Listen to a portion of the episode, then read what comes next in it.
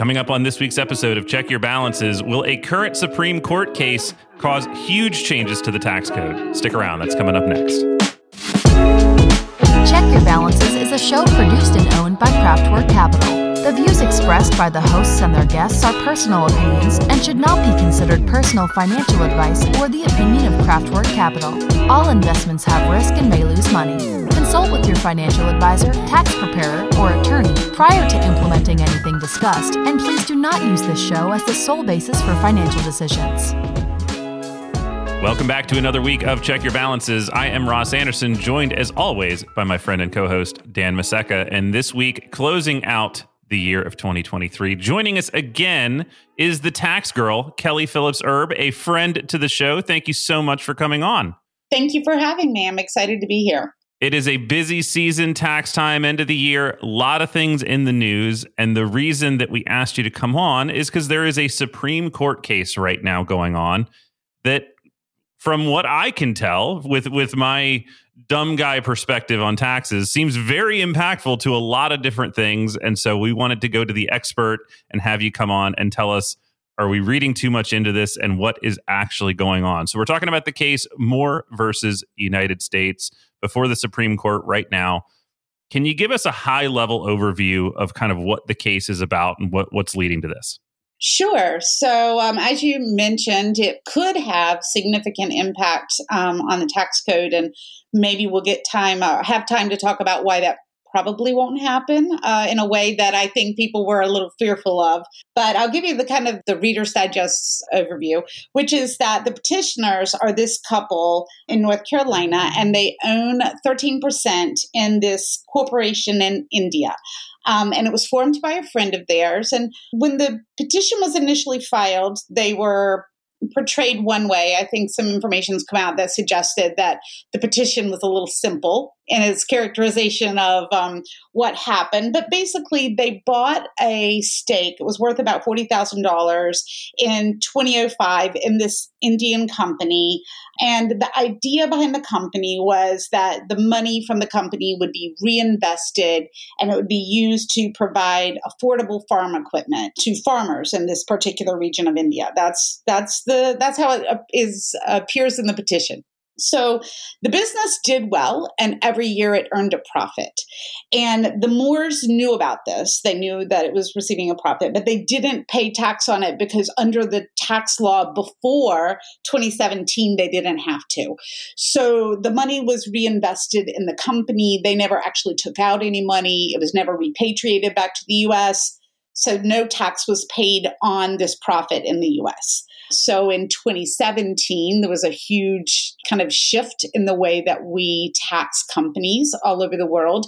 And you may remember that there's been this ongoing debate about whether or not companies that earn money overseas should have to pay tax in the U.S. And kind of one of the big companies that argued about this a lot was Apple. They were kind of at the forefront of that. In fact, Steve Jobs back in the day said he wouldn't bring the money back over until the U.S. said they wouldn't tax him.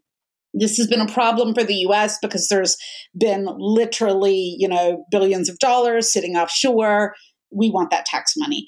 But the problem that was caused by changing it, as you can imagine, changing the tax system, is what do you say to companies that have just been having this money sit overseas, right? Like, do we give them a break? Do we say, hey, bring it back and we'll cut you a deal?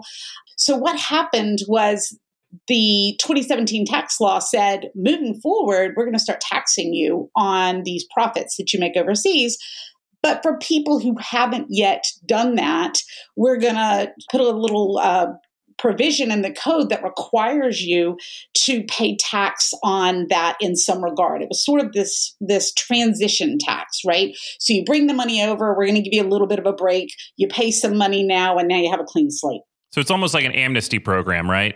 Not quite, but call it that, but absolutely. I mean, that's really what they were doing. They were saying, like, we're going to, you write a one-time check, right? And like, we're going to be done, and then it'll be different moving forward.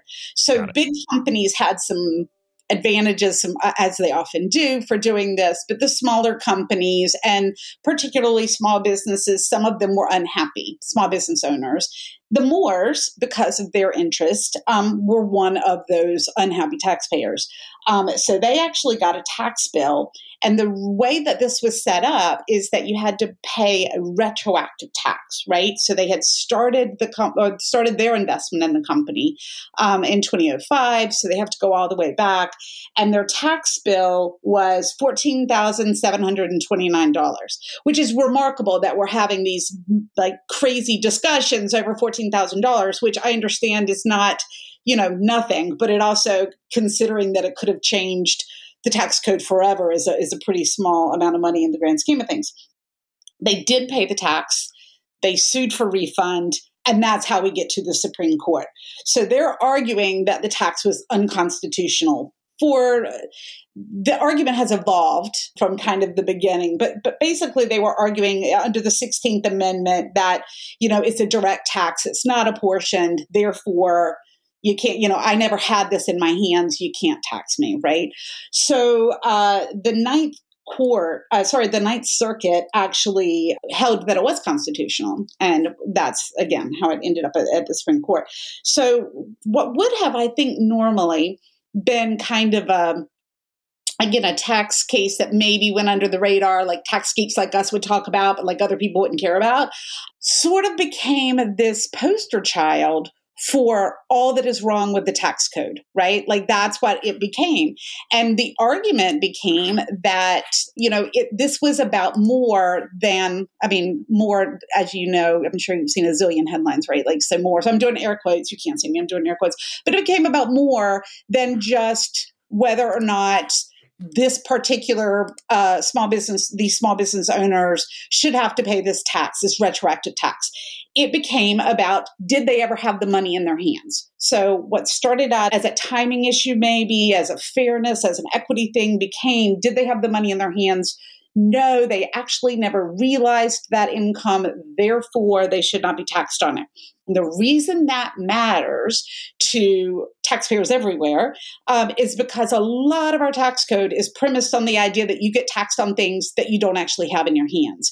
And the classic case on that is pass-through, right? So if you have an LLC, if you have an S-Corp, money that you might not actually get in your hands is attributed to you on partnership tax laws, pass-through tax laws, based on the notion that you owned a share of something that earned money. It doesn't pay tax, so you pay the tax, whether you take that money out or not. So that's part of the bit that was being upended, right? This idea that like they never had it in their hands, how dare you tax us? The other thing that it became was there's been a lot of talk in the Biden administration about wealth taxes, right? And this is this idea that we have a lot of quirks in the code that exist that allow people with lots and lots of money to not pay tax on that money. And so this provision that the Biden administration and also Senator Wyden had suggested would require people to sort of capture their gain from year to year over a certain amount of money. So we're talking ultra rich people, but they would have to kind of capture the gain so that it wouldn't escape taxation, sort of what was happening in with Moore and these old repatriation situations. And so it became this rallying cry for like, don't tax us unless we have money in hand, right? So when you see the headlines, and mine was one of them, my first article, it was all about unrealized gains. Like you're going to have to pay tax on unrealized gains. During oral arguments, it became a lot more than that. But that was really what it was, kind of became this crazy, you know, again, poster child for what's wrong with the tax code. And what's really interesting from like a tax geek perspective is that the Supreme Court also changed the way that they accepted amicus briefs, which are the briefs that like if you have an interest in a matter, you can write a brief and like it can be cited and the justices will read it. And it's sort of like, hey, I don't have any skin in this game, but like I totally want to tell you what I think. And it used to be that people had to agree that they could accept the amicus briefs, and that changed a few years ago, the rules. So now it's not as complicated to file an amicus brief. So if you look at Moore, had like 50 amicus briefs. Like everybody had an opinion on this and everybody wanted to share what their opinion was. And what's really interesting is if you look at the division of the briefs, there are about half of people saying like, hey, Moore's right. And then the other half saying, no, what we have now is good. So that kind of set the stage for what became the oral arguments at the Supreme Court. I might be a little cynical, but did this start as an innocent lawsuit saying this is not fair, or were there special interests who kind of championed this case as the poster child for like, let's take on the tax code? Are you suggesting that people argue things in court because they have a slant, they have a position, they have an end game? How dare you, Dan? Yeah, no. So exactly what you said is what's been alleged. And I think it's, you know, I say alleged because I'm an attorney, but I think that it's also been pretty well documented that, you know, and this is often the case in fairness to the Moores, you know, you pick the plaintiffs that are going to be the most sympathetic. They're going to be, or petitioners in this case, that are going to be the most sympathetic, that have the story to tell that's going to help you you know, prove your point. And in this case, you have a situation where you have this couple from North Carolina that all they wanted to do was help out these farmers in India, and now we're taxing them to death, right? And so that sort of became, you know, it's a really good narrative, right? So that because we want to care about them. But you're right, there were a lot of groups that became attached to it. Some of them through the amicus briefs that I just mentioned. Some of them were funding some of the litigation, and they wanted to prospectively kind of stamp out the wealth tax, right? Like you can't do a wealth tax because it is unconstitutional to tax unrealized gains. But then it became, as I mentioned, even bigger because it wasn't just we can't have a wealth tax. It is basically all of partnership tax is wrong because you should never give us, you know, tax us in any regard until we have that money in our hands. Yeah, I mean, There's a lot to this, and I feel like if you're a U.S. business owner and your business all exists in the U.S., none of this ever really matters, right? Because the business, it's either going to pass through or the business is going to have to pay a corporate tax rate on profits shown in the year that it's shown, right? It doesn't a lot of this come back to where the profits were earned, or am I oversimplifying that? Well, so you're actually reciting what the case was about, but that's not what it became. Right. So it was about U.S. owners of foreign interests that had not yet paid tax on their share.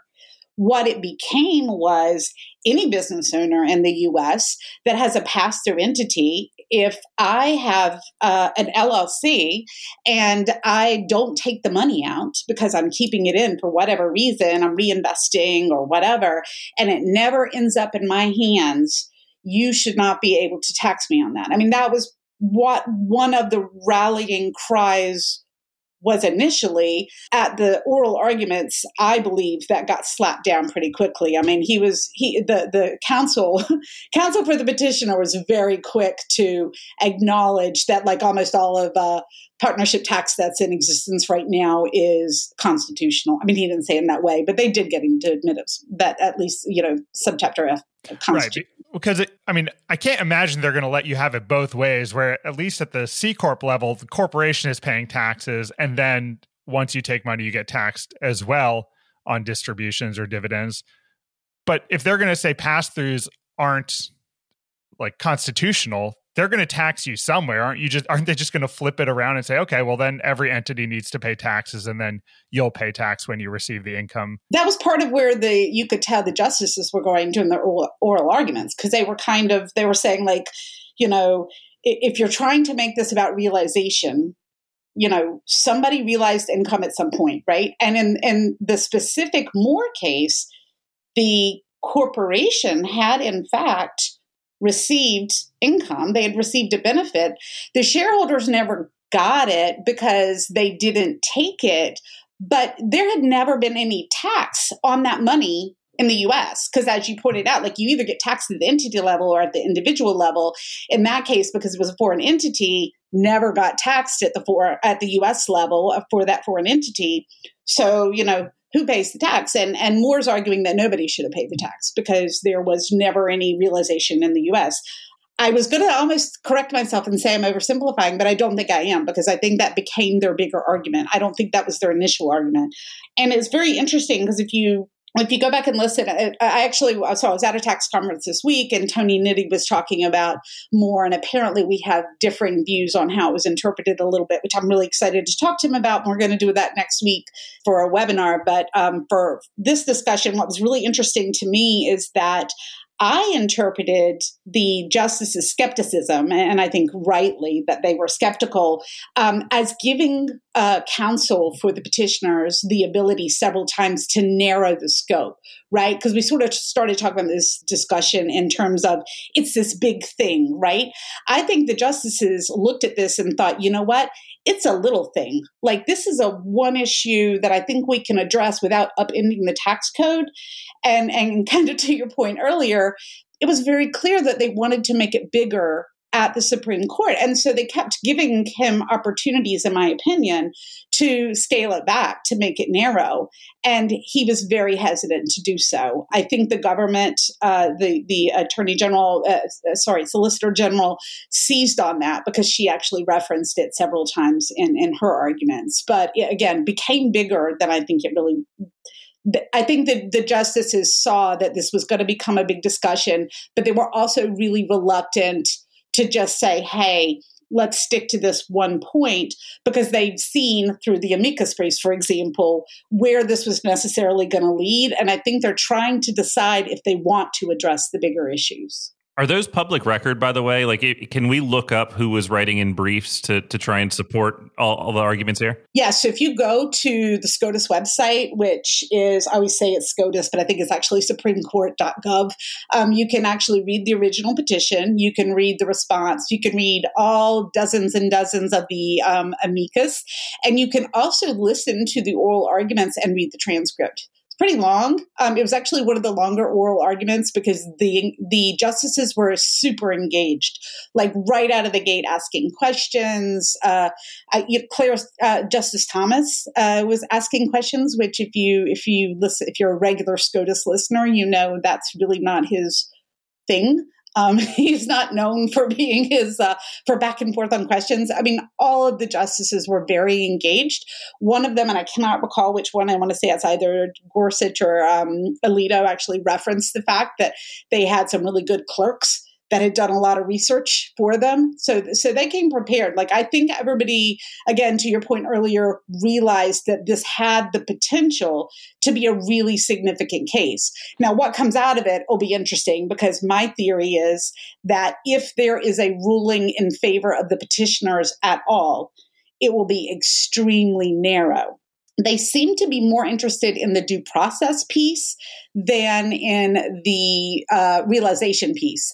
And what I mean by that is part of the argument was that this was also a retroactive tax. And again, I don't think that was their primary argument, but that became an argument that I think the justices actually had a little sympathy for.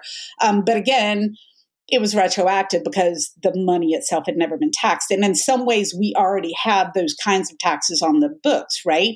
Like, that's what capital gains taxes are. If I buy something today and I don't sell it for 10 years, when I sell it and I get some money from it, now I have to pay the tax on it. So, there's a lot of little examples, I think, that we can point to where or that would be impacted by this kind of decision. So it was very interesting. They asked a lot of questions, even on the government side, when you feel like they were being sympathetic to the government's position, they still were like, well, what if we did this, right? Like, so I think they're trying to figure where they want to draw that line. And they were pretty clear at the end that that's what they were trying to ascertain. So it sounds like your view is that this is not going to open some massive loophole where tons and tons of the tax code becomes just completely ridiculous and has to be rewritten. But that even if they're going to rule in favor of the Moores in this case, what I think I'm hearing you say is that it'll be pretty narrow in scope and likely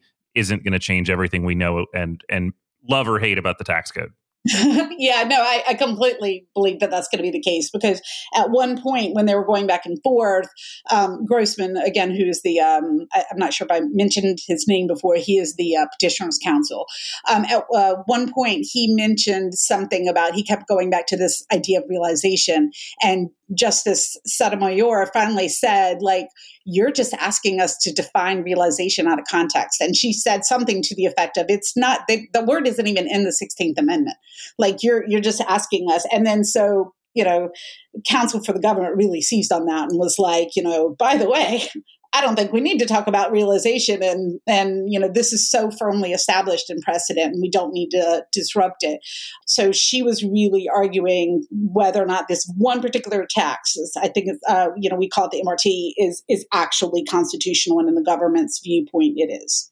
I mean, that it's a fascinating case. It's fun watching from afar and not being involved. It's encouraging that hopefully this doesn't turn the whole world upside down, because I think if they had to forego those revenue dollars and also had to accept a lower corporate tax, our coffers might be looking pretty bare, which they already are. Yeah, they already are. Yeah, no, 100%. It was really interesting because at one point, Justice Gorsuch actually mentioned something to that effect, because the petitioner they were joking about how Congress can kind of do anything, right? And Gorsuch said something along the lines of, you know, Congress could do this. And the petitioner said, but if you open that door, then Congress could tax everything. And I tweeted at that moment, because I was listening, I was tweeting, I actually said, like, who's going to tell him about Section 61? Like, pretty much, you know, we already say that Congress has the power to tax everything. It's just a matter of, you know, how do you do it? How do you draw the lines? Is this a direct tax, an indirect tax? Does it have to be apportioned? Like, all of those particulars, that's really what this case is about. It became bigger. And I think there was this fear because of the wealth tax. I mean, that was really why people were seizing on it, right? Like, capital gains and the wealth tax, and let's make something of this and see what we can stop in advance. And then the government actually acknowledged that in one of their responses. They were saying, like, you're trying to stop something that hasn't even been realistically proposed. Just because something appears in an administration's wish list doesn't mean that Congress is going to take it up. And even if they take it up, is it going to go anywhere? Yeah, there's a lot of interesting stuff here. Kelly, I know that you are on a tight timeline, so we want to be respectful of that and get you on to the rest of your day. For folks that want to read more of Kelly's work, she writes for Forbes. Her website is taxgirl.com. We will link it in the show notes. And we are so appreciative of you coming on and taking a few minutes to explain what's going on in the Supreme Court these days. Thank you. I had a blast. I'm happy to talk about it when the decision finally comes out, too, because I think we're all kind of looking forward to it. Sounds great. Well, we will look forward to having you back if and when that becomes possible for us. But thanks again for taking the time. Thank you. One more huge thank you to Kelly Phillips Erb for coming on the show. We appreciate it. She's got a very busy time of year going on. So thank you to her for making time for us. Yeah, Moore versus United States. That's an intimidating name for a lawsuit. Would you want to go up against the United States, Dan? Does that sound like how you want to spend your time in court? Doesn't sound ideal. If I had to do it, I'd take one for the team and take on the United States if I thought it was for a good cause. Yeah, all I've considered going up against is a towing company, but I still haven't wrestled up the free time to do that. Yeah, I was going to say, you haven't even done that, and I'm ready. I'm going to be by your side when that happens. Have we told that story? I think so. Yeah, you know what? Because I think we referenced it because it happened right before we got ready to record one day, and I came home just super pissed, and we were talking about it. But no, I don't want to wrap up our show thinking about that. That's a very frustrating note. I still haven't decided whether or not I'm going to pursue that further. Well, I think you should. I'll do whatever I need to do to make that happen. But I will mention that for anyone who geeks out on Supreme Court cases, there's a great podcast. I know some people listen to other things besides us, but if you're one of those people, called More Perfect, which dives into a lot of Supreme Court cases, and it's really interesting. So if you want other so-and-so versus United States, I tune into that, and it's a great way to learn more about like what formed our laws today and a little bit of history too. That's awesome. Dan, I was a little surprised. So our podcasting host, which we use a company called Buzzsprout for that, they sent a year wrap up. And several things about it I found interesting. It's like the Spotify Wrapped, but for podcasts. Correct. But they did it before the end of the year. And so they were like, well, you've done 51 shows this year. And it was like, yeah, because we do one a week and you sent it a week before the end of the year. So it felt like an incomplete wrap up. But I was surprised to learn that our top city in the United States, really our top city of listeners anywhere, is Chicago. Yeah. Did that surprise you? For sure. You'd think that something local would be top. You know, presumably we have friends who are listening to us, but maybe that's not true, or maybe apparently not. DC, Maryland, Virginia, not on the map. Nobody apparently that knows us has ever listened to our show. Doesn't crack the top five. My own wife is behind because she used to like refer to the episodes that we recorded and I thought this was good, and now I'll mention something and she won't have any idea what I'm talking about, even though it was weeks ago. Yeah, that's all right. Well, she gets personal access for all of her finance questions directly to you. So it's not like she needs to listen to our show to get access to that information. She can learn whatever she needs to. She doesn't listen to me when I'm not on the show. Why should she listen to me while I'm on the show? Fair enough. Yeah, I'm just so grateful. You know, this is our third year doing this. I guess we started in February, so we're not at a complete 3 full years, but we've done more than 150 episodes of this show. You and I, week after week, trying to come up with fun ways to talk about this stuff. And I'm appreciative, both of you, of the fact that anybody is willing to tune in and listen. And what a heck of a year, you know? Well, we're going to talk about the market next week and talk about 2023 year wrap up. But I really wanted to get kind of full year numbers so that we're not looking back on it going, that wasn't quite the full year. But super cool. So I'm just so grateful for everybody out there. I hope everybody's having a wonderful holiday season. Yeah, likewise. We appreciate all of you. You make it worth doing the show. Honestly, if we didn't have all of you dedicated listeners, we probably would have given up a while ago. And if you enjoy it, definitely spread the word. We like growing our family. Leave a positive review. Send a link to someone who you know who might find it interesting. And that goes a long way to motivate us. If you've got things that you want to hear us talk about as we kind of build our slate for 2024, please send us an email, checkyourbalances@outlook.com. If you have asked a question in the past, we do not care. We're not limiting your number of questions. We'd love to hear from you again, or if there's other different things on your mind, we just want to know where we can make the most impact with the time that you give to us and that we try to give back to you. Cheers, everybody. Have a happy new year, and we look forward to seeing you in 2024.